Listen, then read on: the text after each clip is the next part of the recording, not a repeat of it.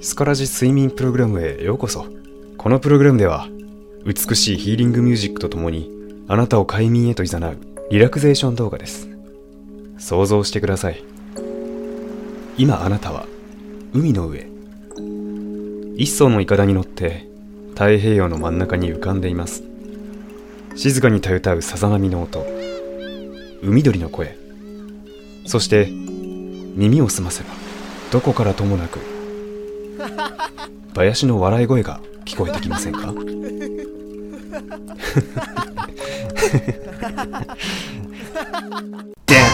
スカシウマラジオの及川光弘こと山地です。皆さんいかがお過ごしでしょうか？2021年も12月になってしまいましたね。本当に早い。婚姻屋のごとしとはこのことですねまさに。まあこう寒くなってきますとやっぱり頭によぎるのはクリスマスですよねスカシウマラジオの二人はどうしても恋人がいないもんでね、縁のないイベントごとなんですけども、まあクリスマスと言ったらね、恋人にプレゼントを送る送るよなんて方も中にはいらっしゃるんじゃないかなと思います。前回配信したサプライズの成功率という回でも取り上げましたけども、まあサプライズするのはいいですけども、やっぱり成功させなきゃいけないですし、ちょっと気負いすぎたものはね、例えばフラッシュモブとかね、ああいうのはまあ人によって合う合わないがあるので、サプライズしたいっていう気持ちだけ先行してしまってね、大失敗しないようにしていただきたいところではあります。まあ僕もね、クリスマスと言って振り返って思い出す思い出がありまして、まあ大学時代に元カノと同棲してたんですよね。それもね、なんか3年ぐらい続いたんですけども、まあね、学生のお金ない頃の同棲ってね、良くないというかやめた方がいいなってちょっと思ったんですよね。僕の経験からして。今振り返るとね。で、元カノもね、あの、いい人だったんですけども、まあね、しょっちゅう喧嘩をしてたなっていう思い出がありますね。うん。で、同性のね、同棲してるカップルの喧嘩って、例えばファミレスとかで喧嘩してると結構周りの店員さんとか他のお客さんの目がありますから、どうしてもこう、そんなにヒートアップはしないんですけども、もうね、見てる人がいない2人だけの空間ですから、もうかなり熱を帯びてしまってですね、うん、かなり激しい言い合いになってしまったこととかよくあったんですよね。で、彼女の方が、私何回も言ってるじゃない。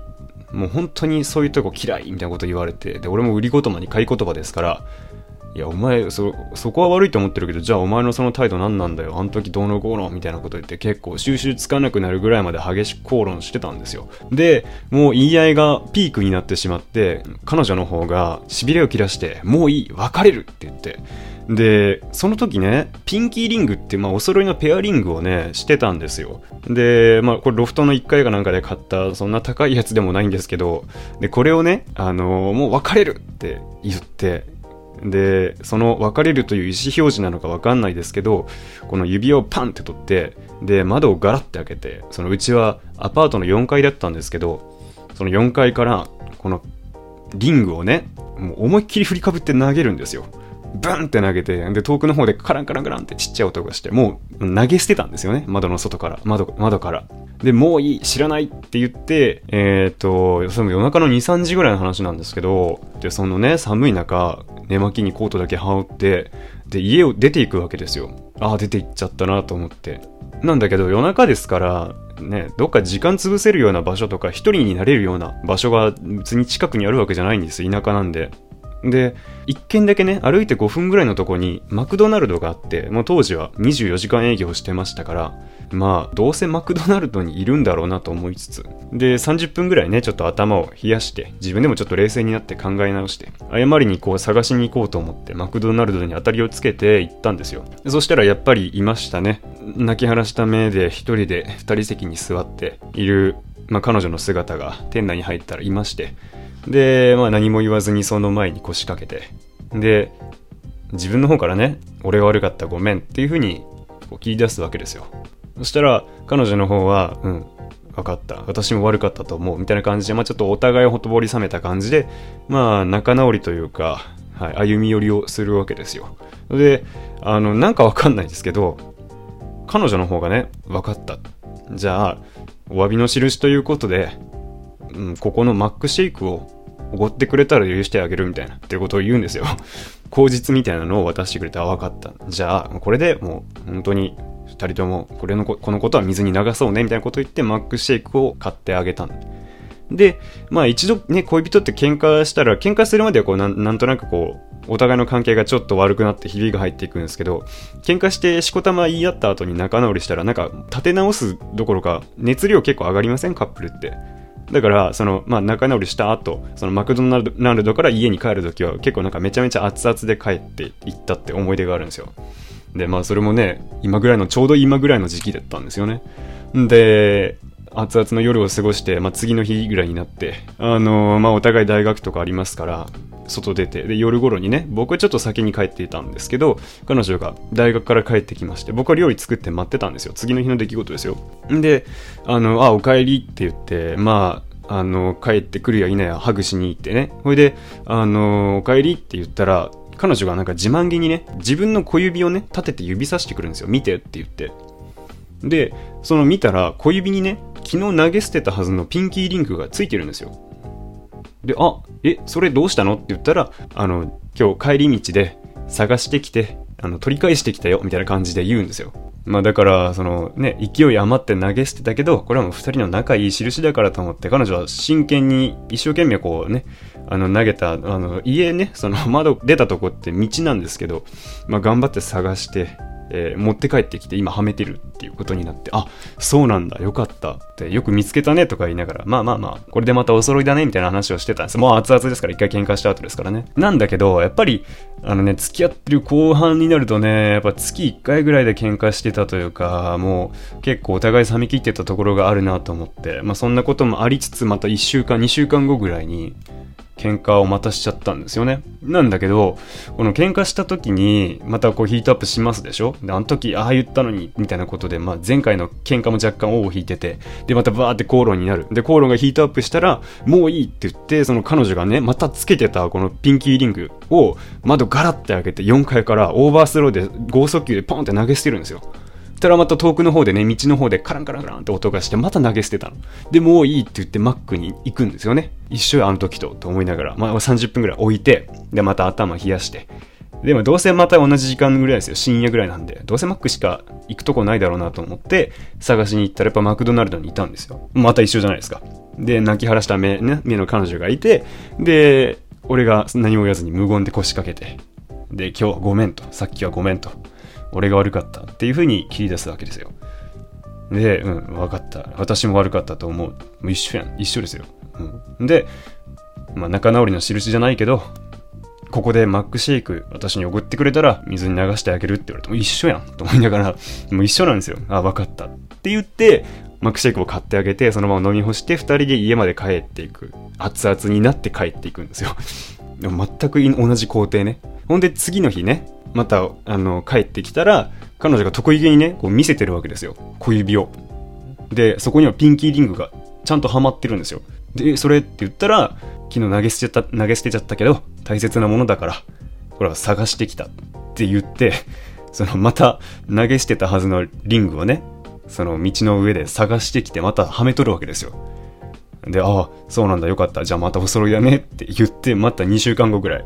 また喧嘩して、もう同じ工程ね、もういいって言ってヒートアップして、こう窓ガラッて開けて、もう投げるのね。ポンって。だってカランカランカランって言って、まあもう指輪が捨てられちゃうわけですよ。で、もう知らないって言ってマックに行く。俺は30分後ぐらいに探しに行って、えっ、ー、と、彼女の元に行ってマクドナルドで無言で座って俺から謝って、そしたら彼女がマックシェイクおごってくれたら許してあげるっていうのがまた3回目ぐらいね、あって、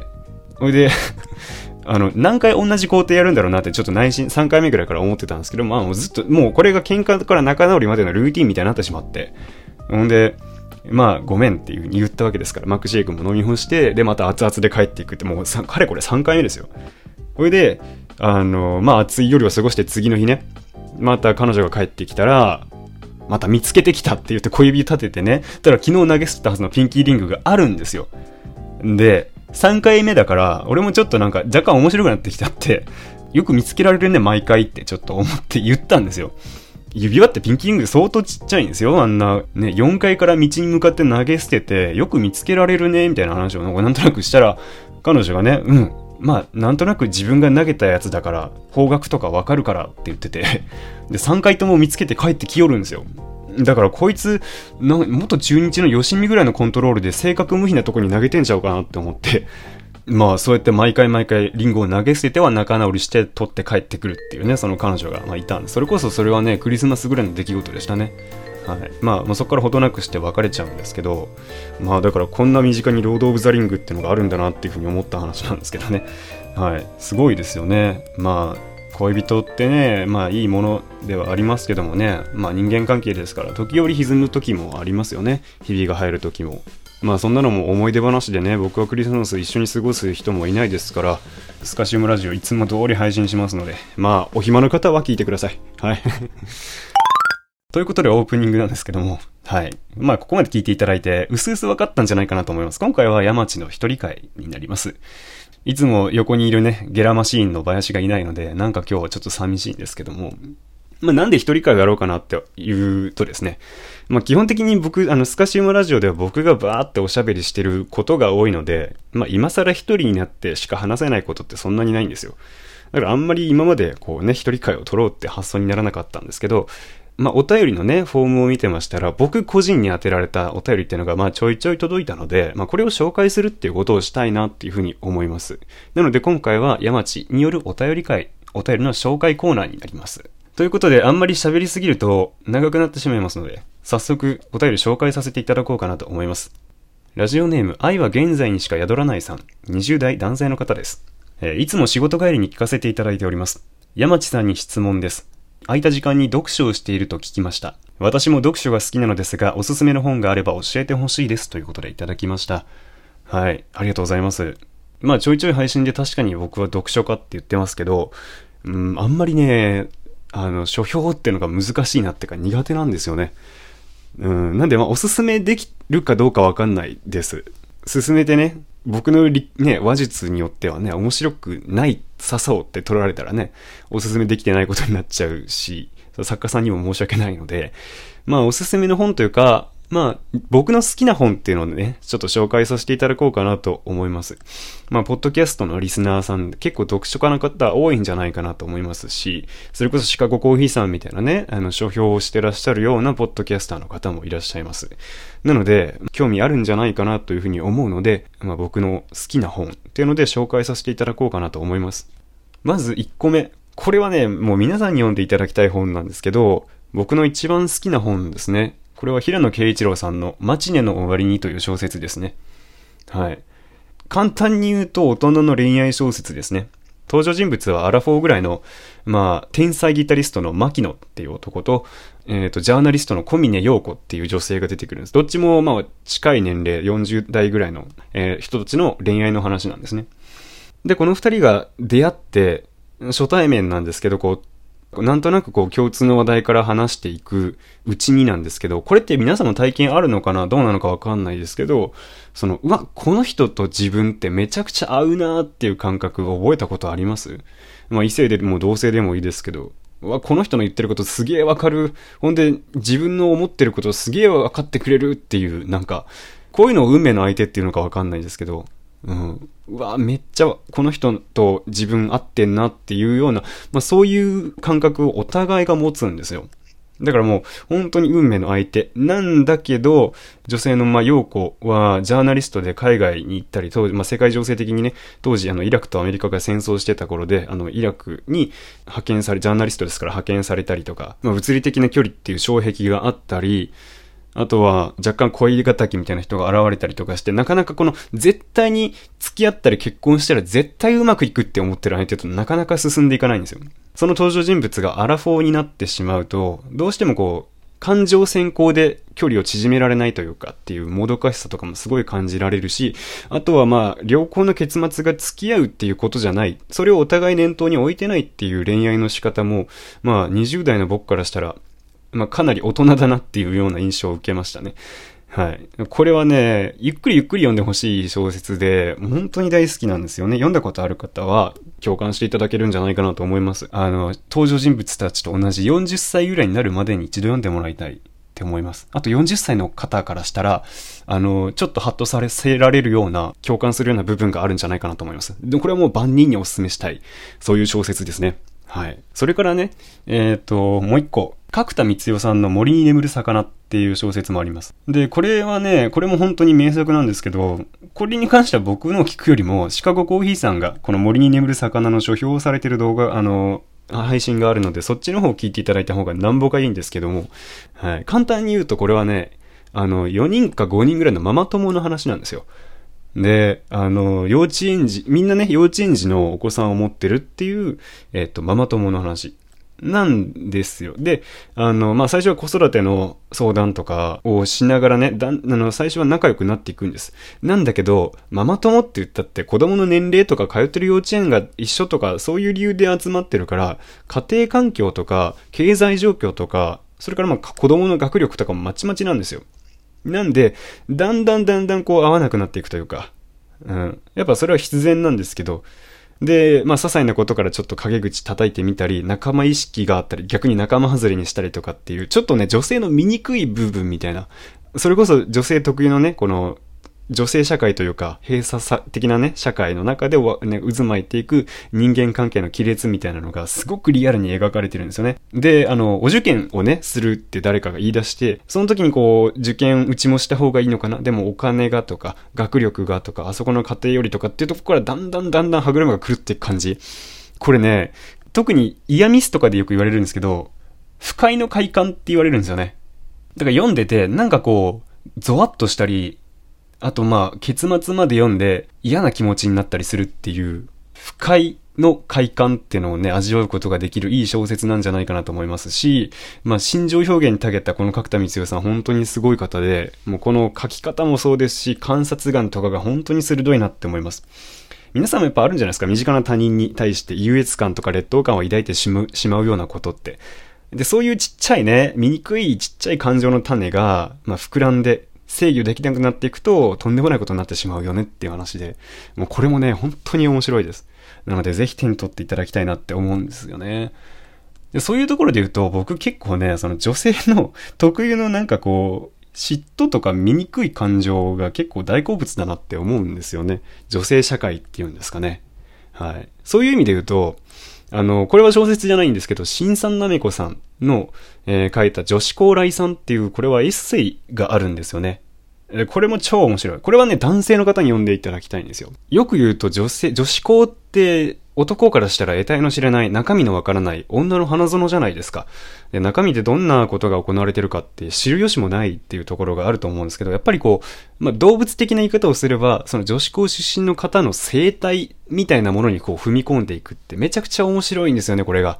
読んでて。はい。例えばね、あの、どんなおじいちゃん先生にもファンクラブがあったとか、あとはもうフェリス女学院とかってめちゃくちゃお嬢様の女子校もあって、で、そこだと、例えば自宅に噴水があって、その噴水で溺れた生徒がいたりとか、もうね、なんだろう、自分たちの知ってる、まあ、男、男性が今まで見聞きした経験の中ではありえないような女子校特有の、あるいはお嬢様学校特有のエピソードっていうのがてんこ盛りなんですよ。で、女子校ってね、驚愕じゃないから、まあ学校の中に恋ができるぐらいの年頃の男の子がいないわけですよ。なんで、どうしてもやっぱ近所の男子校とか共学のね、高校の男の子っていうのと、まあ、付き合うっていうのが、まあ、それも教室の中のね、ヒエラルキーがあって上の方しか許されないことだったりするんですけど、例えばたまたま同じ子を好きになってしまった時に、これはね、このエッセイの中で書かれてた女性、女の子たちは、蹴落とし合いが始まるんですよね。なんか例えば、わざと授業中に恋敵の女の子にこそっとメールを送って、授業中にそのね、あ、電話かな？電話をかけて、で、鳴らせてね、わざと鳴らせてね、先生に見つけさせ、見つかって没収させるみたいな、っていうことを仕向けたりとか、なんかね、ドロドロ、結構ドロドロしてるんですよね。ヒルドラみたいな世界。もちろんそういうのばっかりってわけじゃないですよ。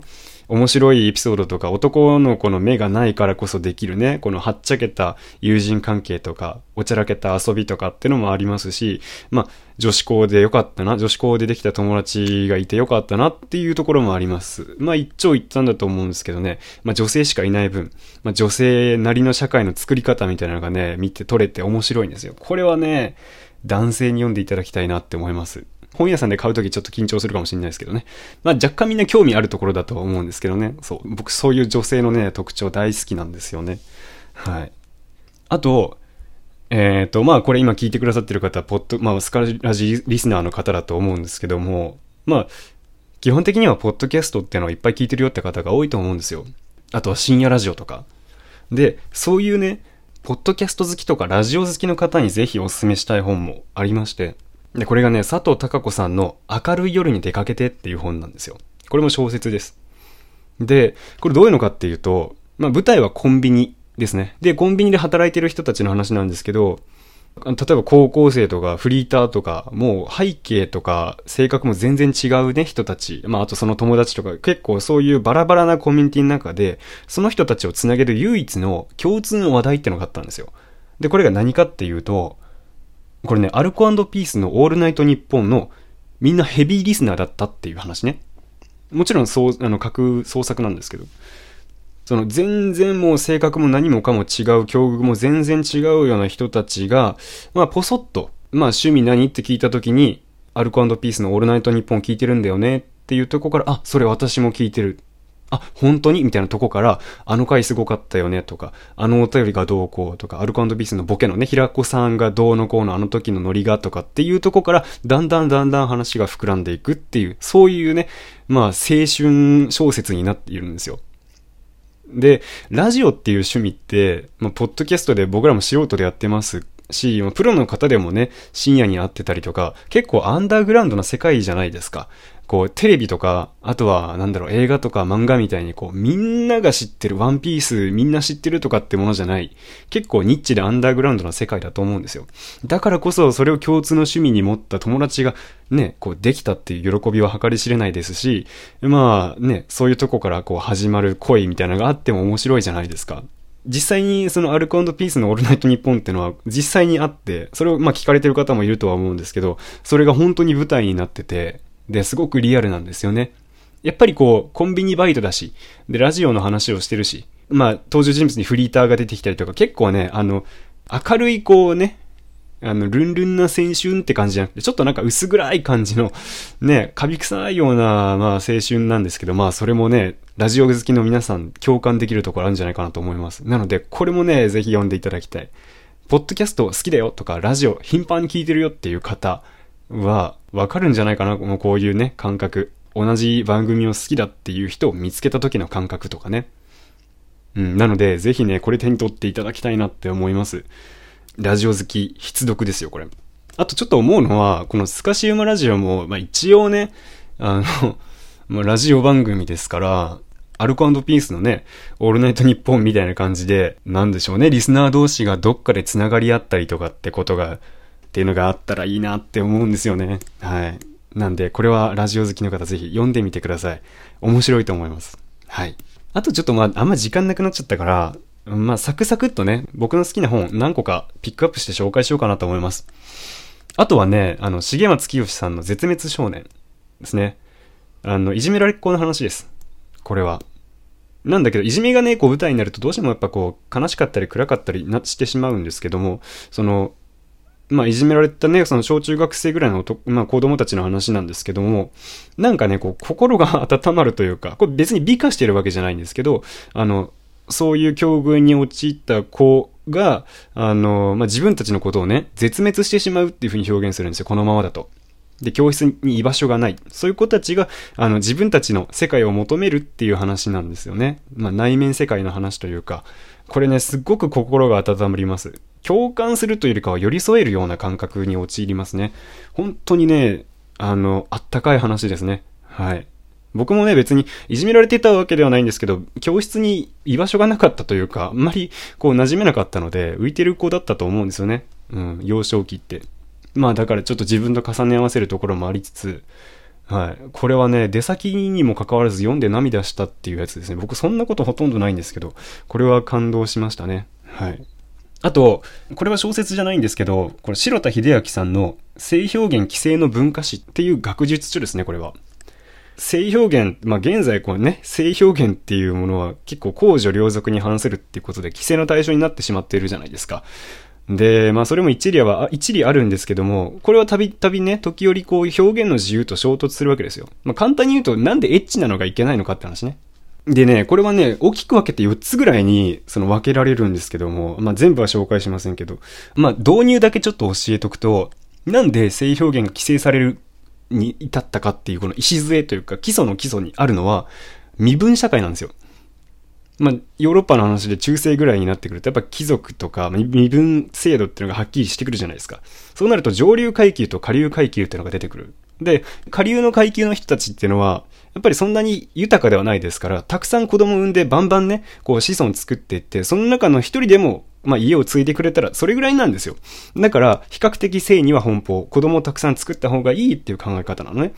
なんだけど逆に上流階級の人たちっていうのは、その、我が子があの、誰彼でもこう成功してて、性行為をしてて、バンバン子供が生まれたら困ることがあって、それが何かっていうと、行為とか権威の継承とか、あと経済的な政治的な、こう、結婚っていうものね。で、これがあるから、あの、誰彼でもいいっていうわけではなくなってくるんですよ。だから、えっ、ー、と、上流階級の人たちは、そういうふうに、まあ、親とかが思う政治的な婚姻をさせるために、あるいは経済状況をちょ、ちょっとでも良くしていきたいとか、そういうこう、思惑がいろいろあるので、我が子に性教育っていうものをしたり、あとは、性、あの、性衝動とか性行為に対して何かこう、規律を作って、あの、性に対してかなり厳格に取り扱おうとするんですよね。で、ここに上流と下流のね、階級に対、の、における、その、性の捉え方とか、性行為へのフットワークの軽さ、重さっていうのがちょっと差が出てくる。っていうところから、だんだんだんだんこう、あんまりこう、性的なものを奔放にするのはよろしくないとか、そういうものを若いうちから見せるのは良くないとかっていうとこから、性表現っていうもの、あるいは性に対する規律っていうのを取り締まるっていう発想に至っていくんですね。で、これ第一段階です。あといろんなのが絡んできます。産業革命とか、宗教もそうですね。はい。あと女性の社会進出とかもいろんなものがあの重なってきて、今、こういうふうにこうエッチなものがいけないですよって取り締まられてるんですよね。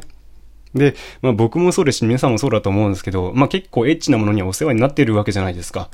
興味がないわけじゃないと思うんですよ。興味がないとは言わせませんよ。はい。なんでそれがね、こうなんで現在取り締まられて、かつだんだん範囲が狭められて規制をされてるかっていうものを客観的に歴史から紐解いていけるっていう意味ではすごくウィットに飛んでて、すっごい面白いものになってます。これもおすすめですね。はい。あと好きな小説で言うと、西加奈子さんの作品僕大好きなんですよね。さらばとか、漁港の肉子ちゃんとか、福笑いとか、あの、キリコについてとかもこれ言い出したら止まらないんですけど、もう西加奈子さんが僕はあの小説家の中だと一番好きですね。はい。あと、町田光さんの告白。これも面白いですね。ちょっと癖がありすぎて、ね、読んだことない人はもう分かれると思うんですけどね。はい。あまりにも文章長いんですよ。で、思ってること全部書くのね。だから独特な文体なんですけど、ハマる人にはハマるめちゃくちゃ面白い、あの、小説ですね。告白。あのね、800ページぐらいあるんですよね。本当に。バームクーヘンぐらいの厚さで。そう。なんで、まあ、読める人と読めない人多分いると思うんですけど、これはおすすめというか僕が好きなやつですね。あとエッセイで言うと、穂村博さんの鳥肌がっていうね、これはエッセイなんです。これもね、こう日常のちっちゃい些細な出来事から想像を膨らましたり、感情を湧き立たせたりして、穂村さんっていう、まあ、歌人なんですけど、歌人が思ったことをね、とか考えたこととかをつらつら書いてるっていうものね。こう寝る前に一章読んで寝るっていうのがね、めちゃくちゃいいんですよね。はい。で、こういうちっちゃいこう気づきの種とか違和感とかっていうのを、はやっぱりこう、ポッドキャストのネタになるわけじゃないですか。あれってどうなんだろうねみたいな。まあそういう意味で言うと、まあね、そういうこう雑談系の配信をされてる方に、まあ一つ日常の違和感へのヒントという意味では、これぜひ読んでいただきたいなって思う。これもめちゃくちゃおすすめな本ですね。はい。まあちょっと長く喋りましたけど、こんなところでしょうかね。はい。ということで、おすすめの、僕のおすすめの本紹介させていただいたんですけども、皆さんいかがだったでしょうか？なんかね、これ本当に緊張しますね。一人喋りっていうのもそうだし、あとはなんか本の紹介っていうのも結構なんか緊張しますね。えー えー、皆さん置いてけぼりになったところもあったかと思ったんですけども、皆さんいかがだったでしょうか？まあ、これを機にね、その本屋さん巡りをしてるときに、そういえば、山地さんが言ってたあの本ちょっとって思って手に取っていただくようなことがもしあればね、こんなに嬉しいことはないので皆さんぜひ興味があるものはね、探してみていただけたらなと思います。はい。で、本で思い出したんですけど、僕ね、引っ越した時に、まあ学生でなんかね、家、まあバイト先がちょっと遠くなったってこともあって、なんかね、新しいの始めようかなって言って、でも結局なんかね、あのレストランにして、そしたらまあね、店長からお尻もまれてたんですけど、まあそれはいいとして、僕最寄りのね、あの、駅の中に本屋さんがあって、で、本屋さんいいじゃないと思って、ここで働かせてくださいって、あの、千と千尋みたいな感じでね、お願いして応募したことがあったんですよね。もう本当に情熱だけで。そう。だけどなんかわかんないけど落ちちゃって、そう、本屋のバイトに受からなかったんですよ。まあ多分、面接中目が合わなか、合わなかったからだと思うんですけど、はい。なんか達馬さんが言ってたらしいですね。スペースかなんかでね。はい。今度会う時はがっつり目見てやろうと思うんですけどね。はい。引くぐらいね。うん。見まくってやろうと思うんですけど。僕は人見知りですしね。面接とかが下手くそなんで。なんかね、受からなかったんですよね。そう。でも、最寄りの駅だから、で、本好きだし、そうは言っても、利用はするんですよね、一応、消費者として。ただまあ、面接してくれたね、結果は追ってお電話で、みたいな感じで言ってた店長さんとかいるんですよ。あと僕を面接室に通してくれたなんかバイトらしきお姉さんとか。で、まあ、僕は何にも気にせずに行くんですけど、これどっちの方が気まずいと思います？その、だから、応募したはいいけど、受からなかった人間がお客さんとして行くのと、あの、応募してきたバイト候補の人を、ごめんなさいってしたんだけど、お客さんとしてたびたび来るっていう状況ね。わかんないけど多分店長さんの方が気まずいんじゃないかなと思いますよね。だから結構ね、面接中ちょっと盛り上がったんですよ。あ好きな本の話とかして。そう。で、あと、まあ、店長さんタバコ吸うらしくて、僕もタバコ吸いますみたいな話したら、あ、そうなんですか今吸えるとこ少ないですよねみたいな、すごい和気あいあいと話してくれたんですよ。あ、で、これも受かったなって思ってたんですけど、なんか落ちちゃって。だから絶対僕の顔覚えてるはずなんですよね、店長さんね。だけどね、なんか買いに行くじゃん。そしたらなんか、まあ一応こう、接客してくれるんだけどね、全然知らんぷりしてるの。でも絶対気づいてるやん。絶対気づいてるはずなのよ。そう。だけど、なんか袋はお付けしますか？とか、カバーをおかけしますか？とか、いくらいくらのお返しになります？とか言ったら、なんかあくまでも理性的なね、初めて会いましたけど、みたいな顔をしてね。はーん、そんなことするのねん？と思って。一方的に働きたいと思って思いを寄せたのに、あなたは私のことをそんな粗末に扱って今なお知らない男のふりをしてるんでしょ？みたいな。